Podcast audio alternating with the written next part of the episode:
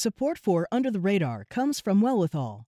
Wellwithal believes that self care is community care. Premium products crafted for your daily wellness, from sleep support to heart health to your daily regimen. 20% of Wellwithal's profits are committed to leading the fight for health equity. They won't stop until it is truly well with all.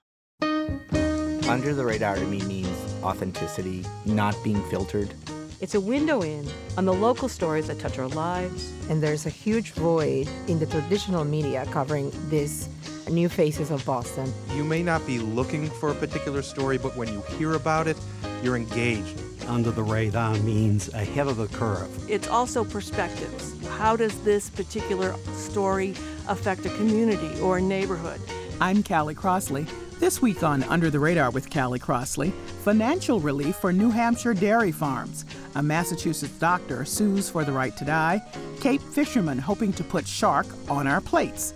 And a toast to Narragansett beer, which starts brewing in Rhode Island once more. This week's regional news stories. Later, sweet wines for springtime, poke bowls for every budget, and a twist on the classic cocktail, the Manhattan. Our food and wine experts are here to tell us the tastiest trends hitting Boston.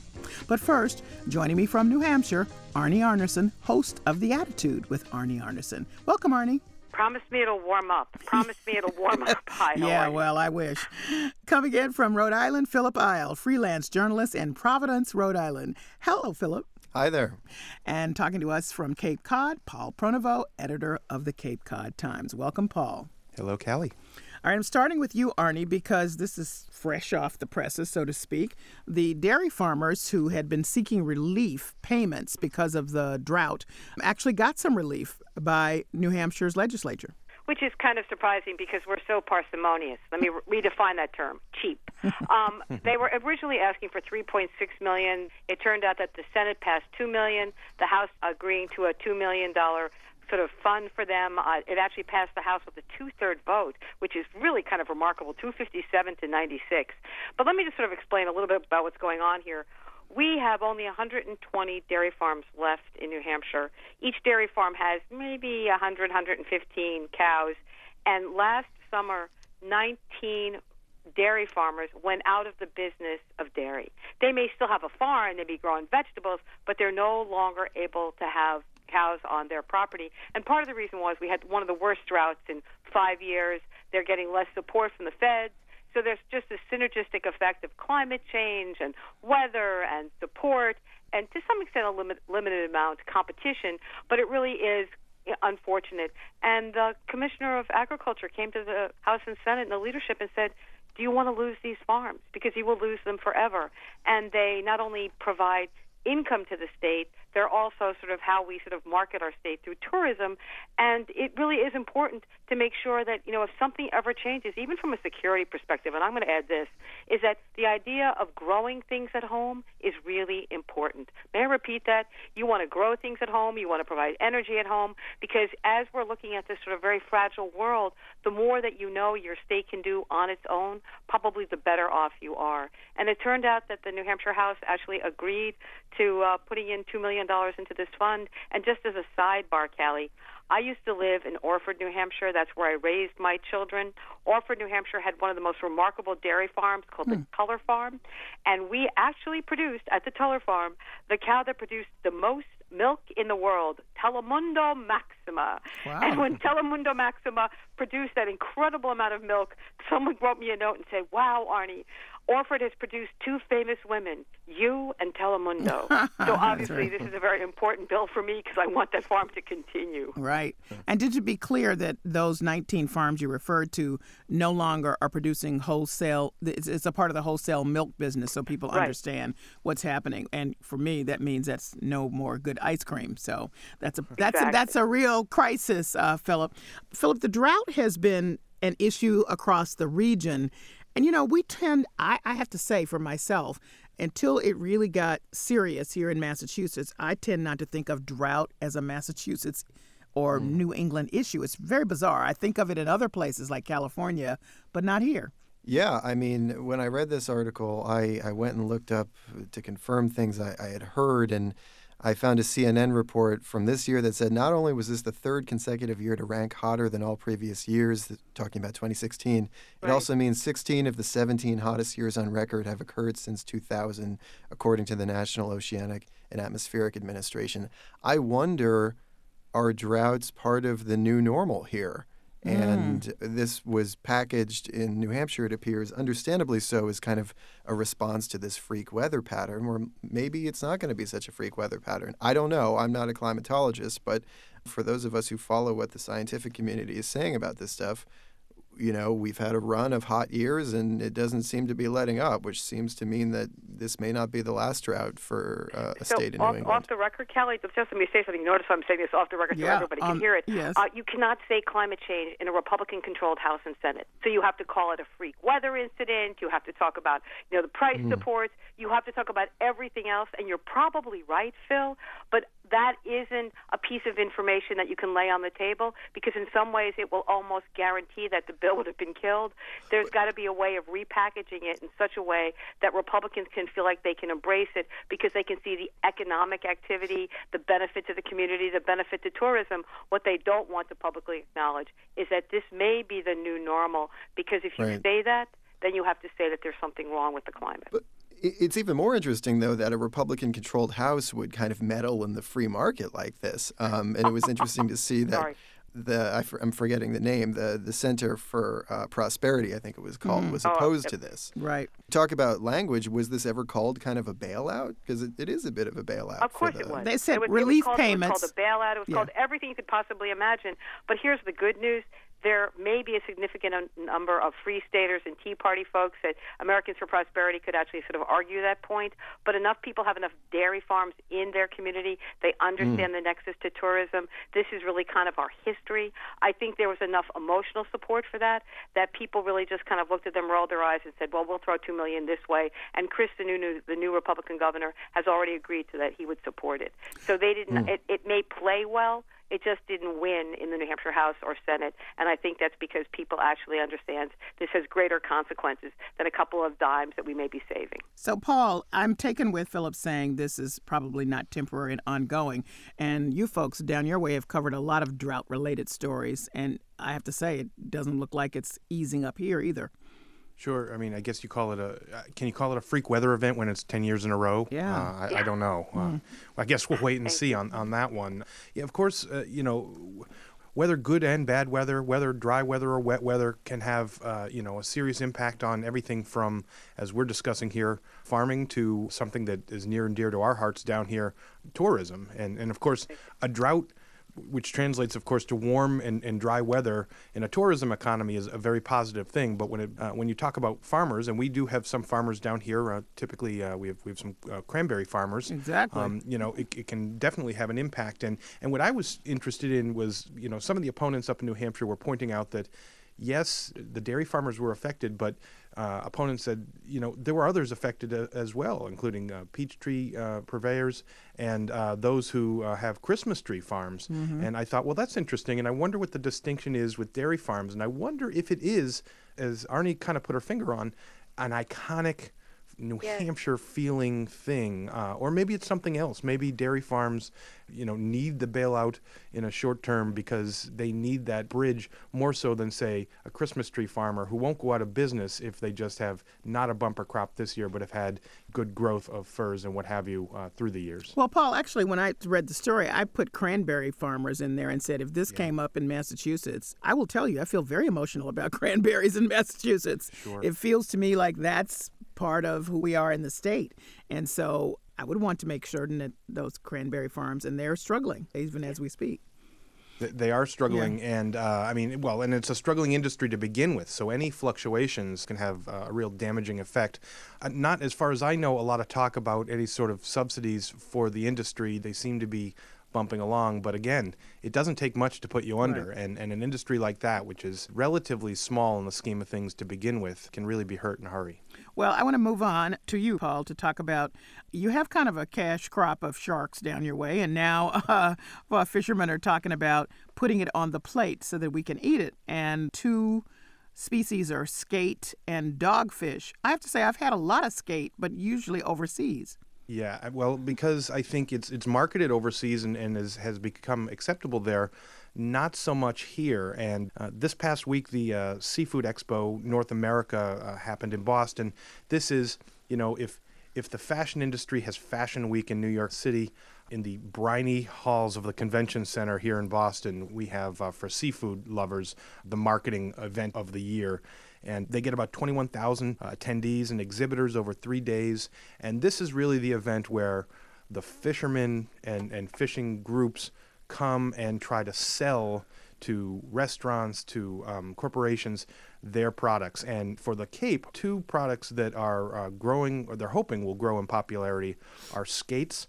Which are, uh, if anyone ever sees the little skate shell on the beach, th- what they are actually are kite shaped fish that are uh, in the family of sharks and dogfish, which are small coastal sharks. They actually look exactly like a shark, they're just much smaller in size and uh, they are in great abundance in local waters. And when compared with cod, which of course, you know, Cape Cod, it's, it's the iconic image of, of the fish around here, that fishing species has been dropping like a stone for more than a decade. So the local fishermen are trying to take what they can get and market it. And so they were pushing uh, this week the skates and the dogfish interesting because some places are starting to warm up to it. You mentioned, Callie, that you could have skate overseas. Mm-hmm. No one thinks twice about it. Here at UMass Amherst, for example, the, the food service director bought a, a great deal of, of dogfish, but when they put it on the menu, they called it quote unquote Atlantic whitefish. So people wouldn't be freaked out. They did that last year, but it was so popular that this year they're owning up and saying, oh, yes, it is dogfish, and, and we're actually going to be clean about it. So uh, interesting, and they certainly hope it grows in popularity. You know, it's I won't say an acquired taste, but it's not. Dogfish is is a little fishy, fishier mm. than mm. maybe say a cod. But depending on how you prepare it, you would never know the difference. So if you you were having say a fish and chips, honestly, I don't know how you would know the difference uh, in some other ways as well. Well, I don't. I skate, as I recall, is not particularly fish. Maybe maybe it is, but it no, wasn't. No, it's really not. You know, it's really quite tasty, and of course, drowned in butter in France. You know, what isn't good about it? Let me just ask this question. I know that they get some federal and state grants. Your piece said to assist with marketing of this. Is that in danger of being cut in the proposed President Trump budget? Well, everything, um, of course, is in danger of being cut in the, in the proposed Trump budget, except the military. But I think that at this point, at least, the money is secure and, and the momentum is building that they have money to spend to market it. I think the question is, is less about money and more about turning the perception of some folks. We had one fishing expert talk about how dogfish is probably a couple years away from general acceptance in the U.S. Hmm. If you're just tuning in, this is Under the Radar with Callie Crossley. I'm Callie Crossley. I'm speaking with our regional roundtable guest, Paul Pronovost of the Cape Cod Times. You just heard him. I'm also with Arnie Arnesen of The Attitude with Arnie Arnesen and Philip Eil, who is a freelance journalist in Providence, Rhode Island. And to you, Philip.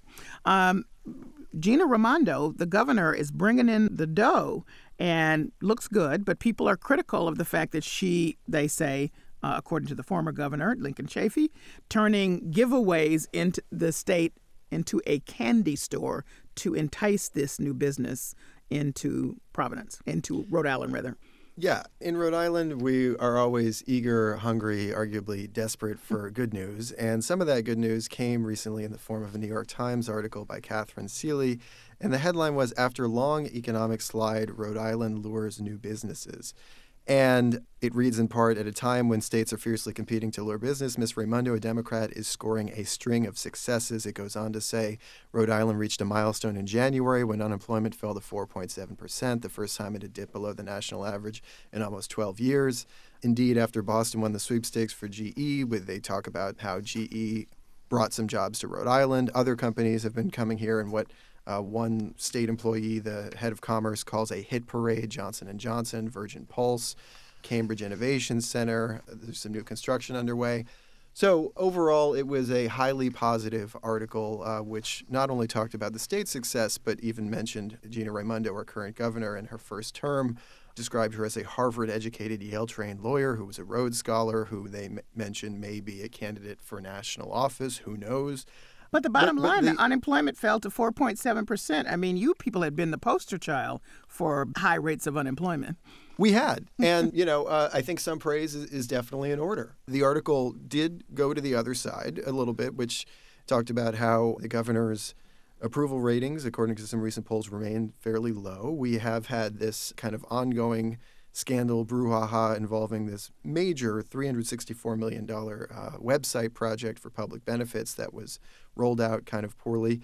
Um, Yeah, we talked so, about you know, that on the show. Uh, well, Right, yes. right. mhm. What was interesting, you know, in addition to the former governors, well, with regard to the tax incentives, the Governor Raimondo basically said, everyone else is doing this. It would be unwise of us to, to not play this game.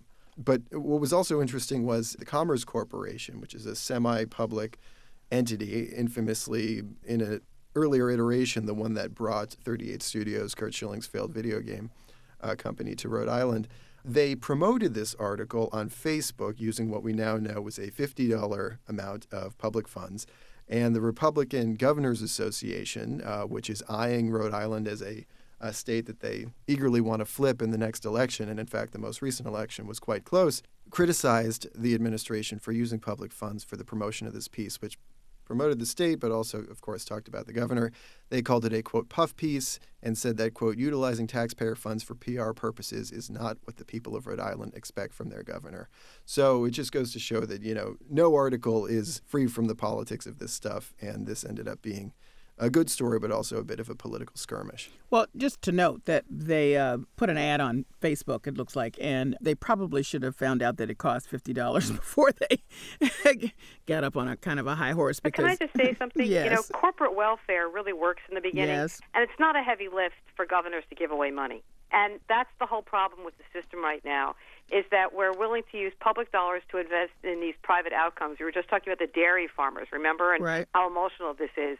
But you know, when when you looked at what the governor had to do when it came to that very complicated situation that actually involved the state and the expensive money to sort of organize uh, what was the name of the thing, Phil, that she was supposed to be taking care of?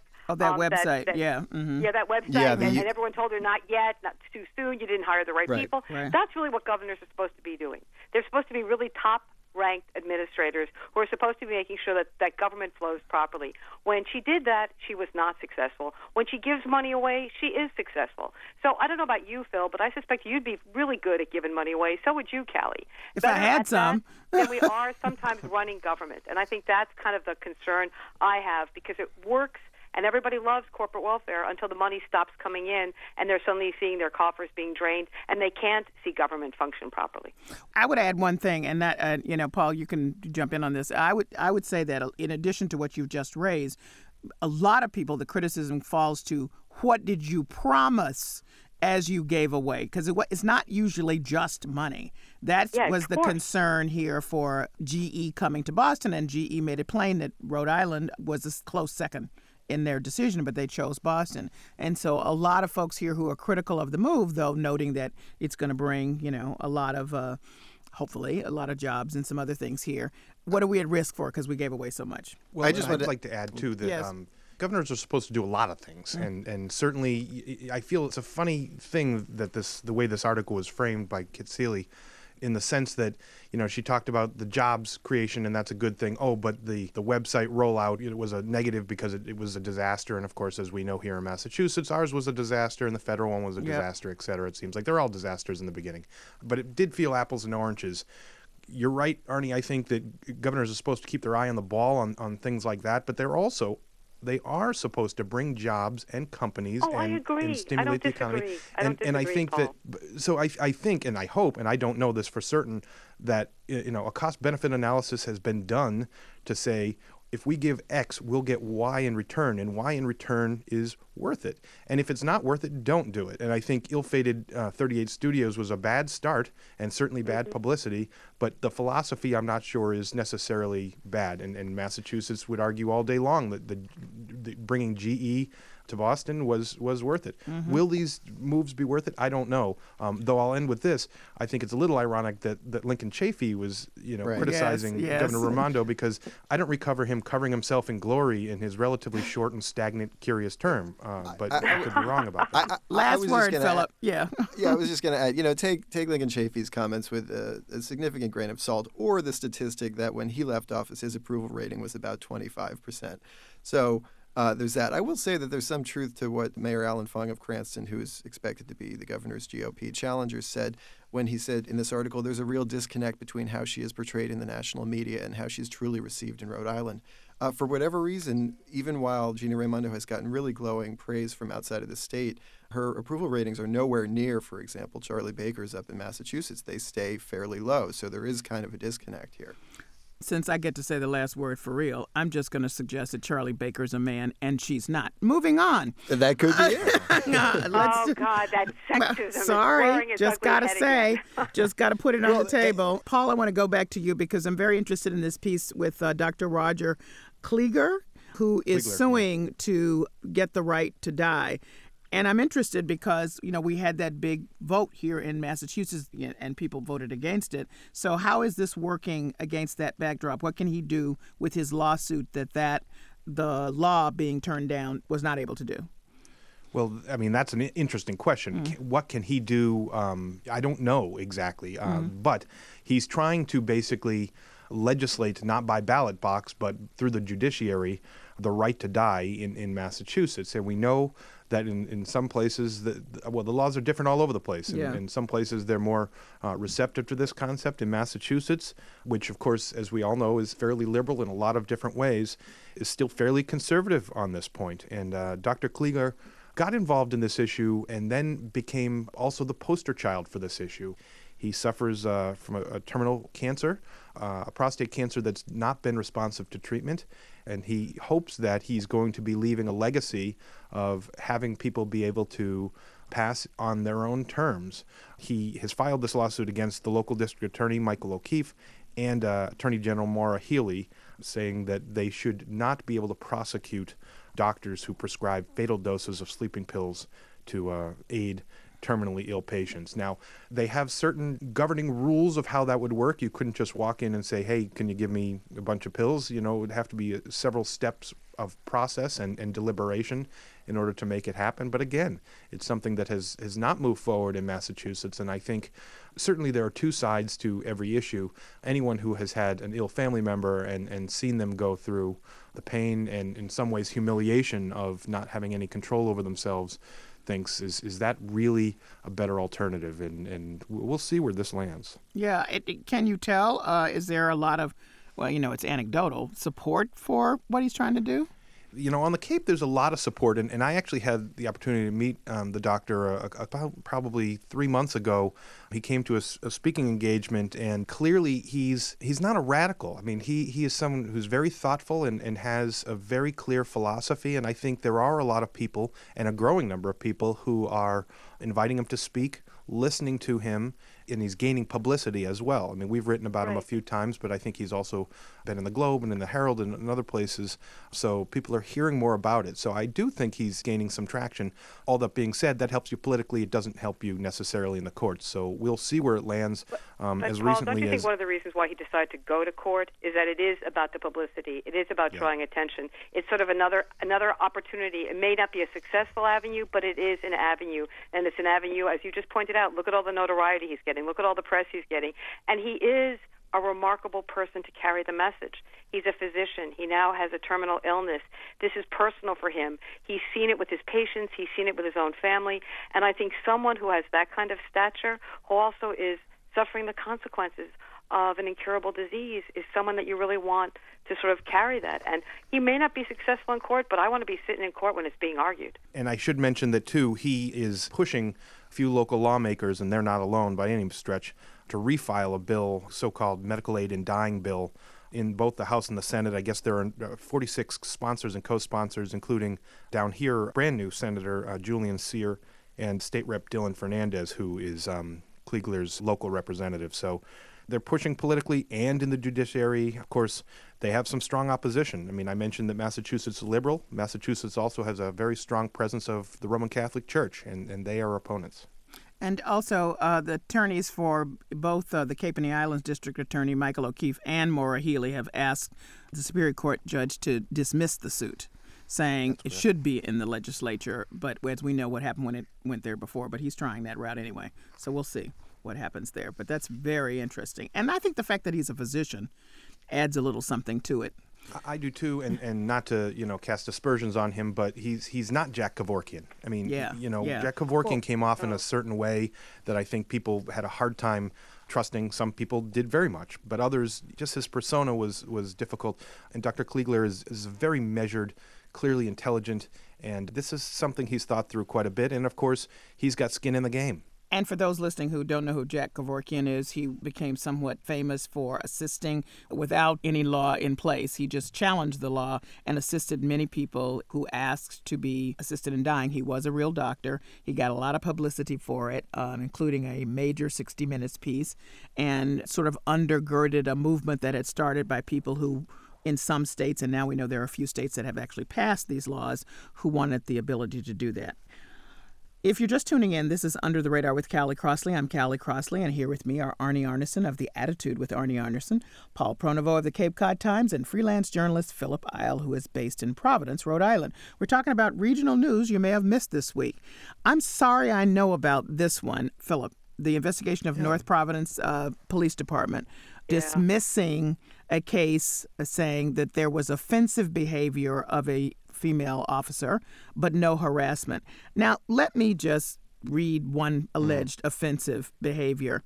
The acting police chief, it says in this in this piece, sang bars of Sir Mix-a-Lot's "Baby Got Back" to Lieutenant Diana Perez. She's the highest-ranking female officer in the department's history.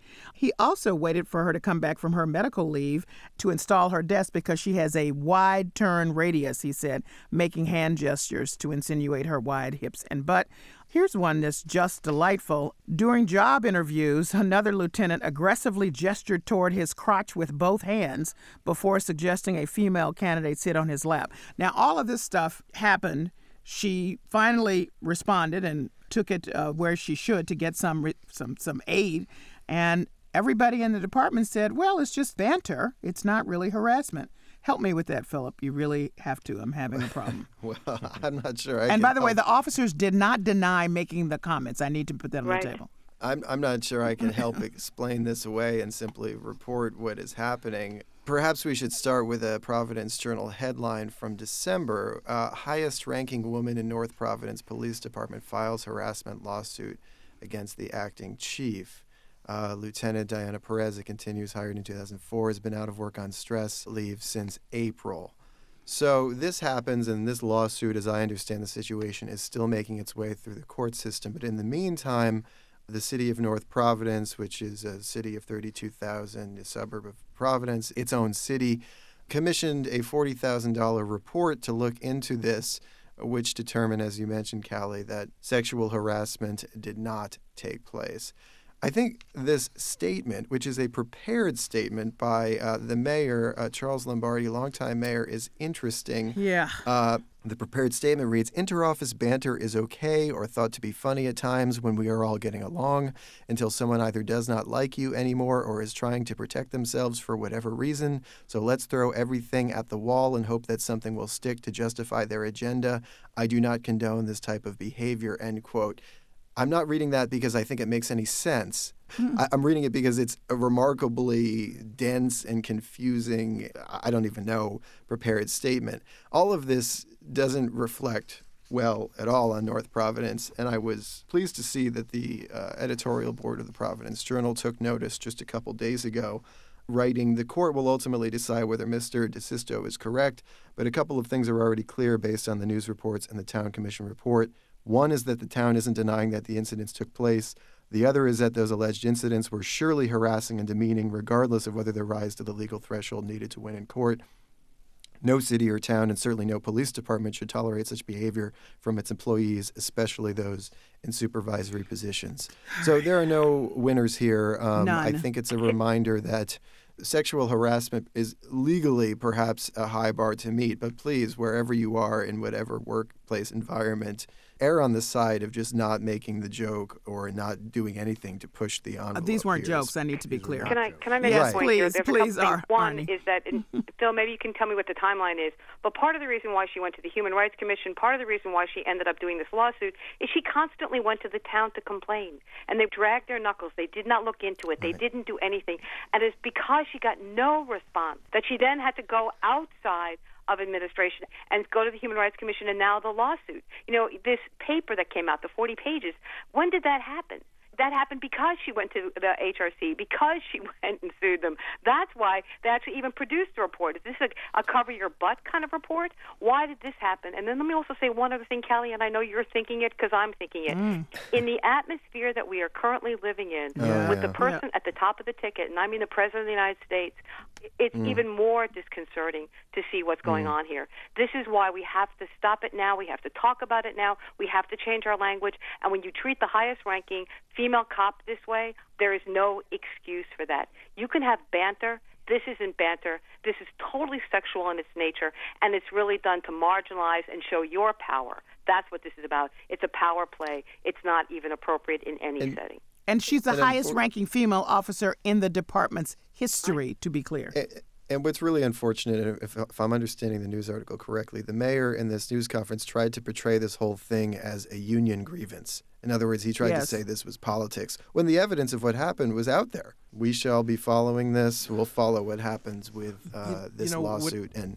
Go ahead, Paul. Well, it just what, what astounds me is there's no mention of the protections under the EEOC uh, against sexual harassment.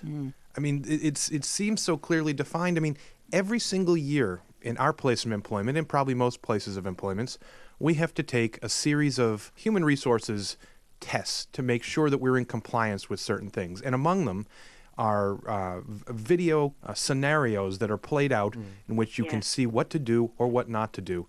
And what you described earlier, Callie, I, I that's exactly the sort of things they would say.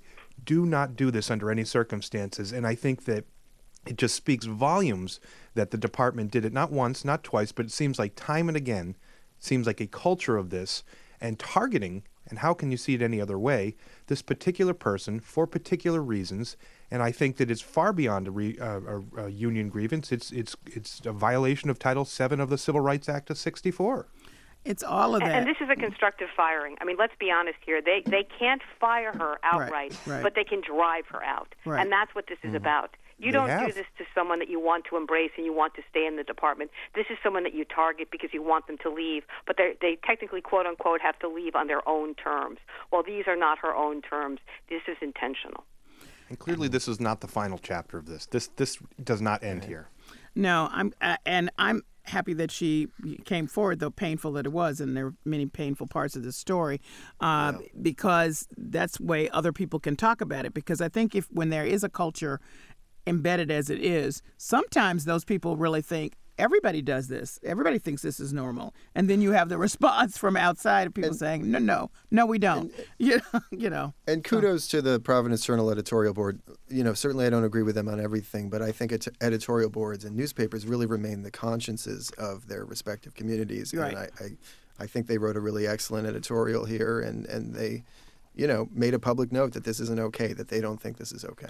All right. Well, I think it should be more than kudos. I think it should be um, cheers, and that should be a cold one, Phil, because Narragansett is brewing in Rhode Island again. Uh, and Yes, it is. one of my colleagues said to me, "What do you mean? I've been drinking." 34 year old beer in a, from a warehouse somewhere. Well, we should be clear that this is the first brew beered in Rhode Island by Narragansett in more than 34 years, right? Right. We all know Narragansett beer is this iconic uh, uh, beer. Used to be the, the official beer of the Red Sox. Hi neighbor was this famous slogan. And but for a long time, uh, for decades, in fact, it hadn't been brewed in Rhode Island as it once was. And the brand was revived recently, about a, a decade ago, and more recently, uh, there is actually manufacturing of the beer uh, taking place in uh, Rhode Island. It's called the It's About Time IPA. And I should say, zooming out, it's part of a real uh, renaissance, a boom in um, craft brewing that's happening in Rhode Island, and of course, I would guess in the state, everyone's state here in this conversation. Um, we've got Grey Sail in Westerly. We've got the Bucket Brewery and Foolproof Brewery in uh, Pawtucket. There's just a real uh, boom happening. And as the Boston Globe reports, uh, the New Isle Brewers Guild in Pawtucket, a collaboration between Narragansett, Newburyport, and several other brewers and distillers, opens to the public in April. It's a 15 miller, $15 million project restoring 130,000 square feet of old mill space into a brewery and tap room with a courtyard for festivals and events. So this is just a feel good story all around. And I've do, been doing this recently on the show, and I'm going to keep going. If Yeah. people want to come to Rhode Island, not only do we have great food, great seafood, but we've now got all this great beer. Uh, magazine I write for, Rhode Island Monthly, in a recent issue. Or you can hear a- me on Monday at Providence College, uh, Rhode Island College. So just to let you know, I'm going to be in your backyard on Okay. Monday. Sipping, So come sipping on down beer. to all of you guys, All right. and, and let's for the all have a What beer. Okay. a local, a locally right. brewed beer together. Well, we got to leave it there. I thank you all. Thank you so much for Thank joining you. me. Arnie Arnesen is the host of WNHN's The Attitude with Arnie Arnesen. Paul Pronovost is the editor of the Cape Cod Times, and Philip Eil is a freelance journalist in Providence, Rhode Island. Coming up is Rose So 2016. Are Toast Cafes coming to Boston? And forget flights of craft beer. This year, it's all about flights of caviar. Our food and wine experts are here to tell you where to splurge or save. That's next. This is Under the Radar with Callie Crossley. I'm Callie Crossley.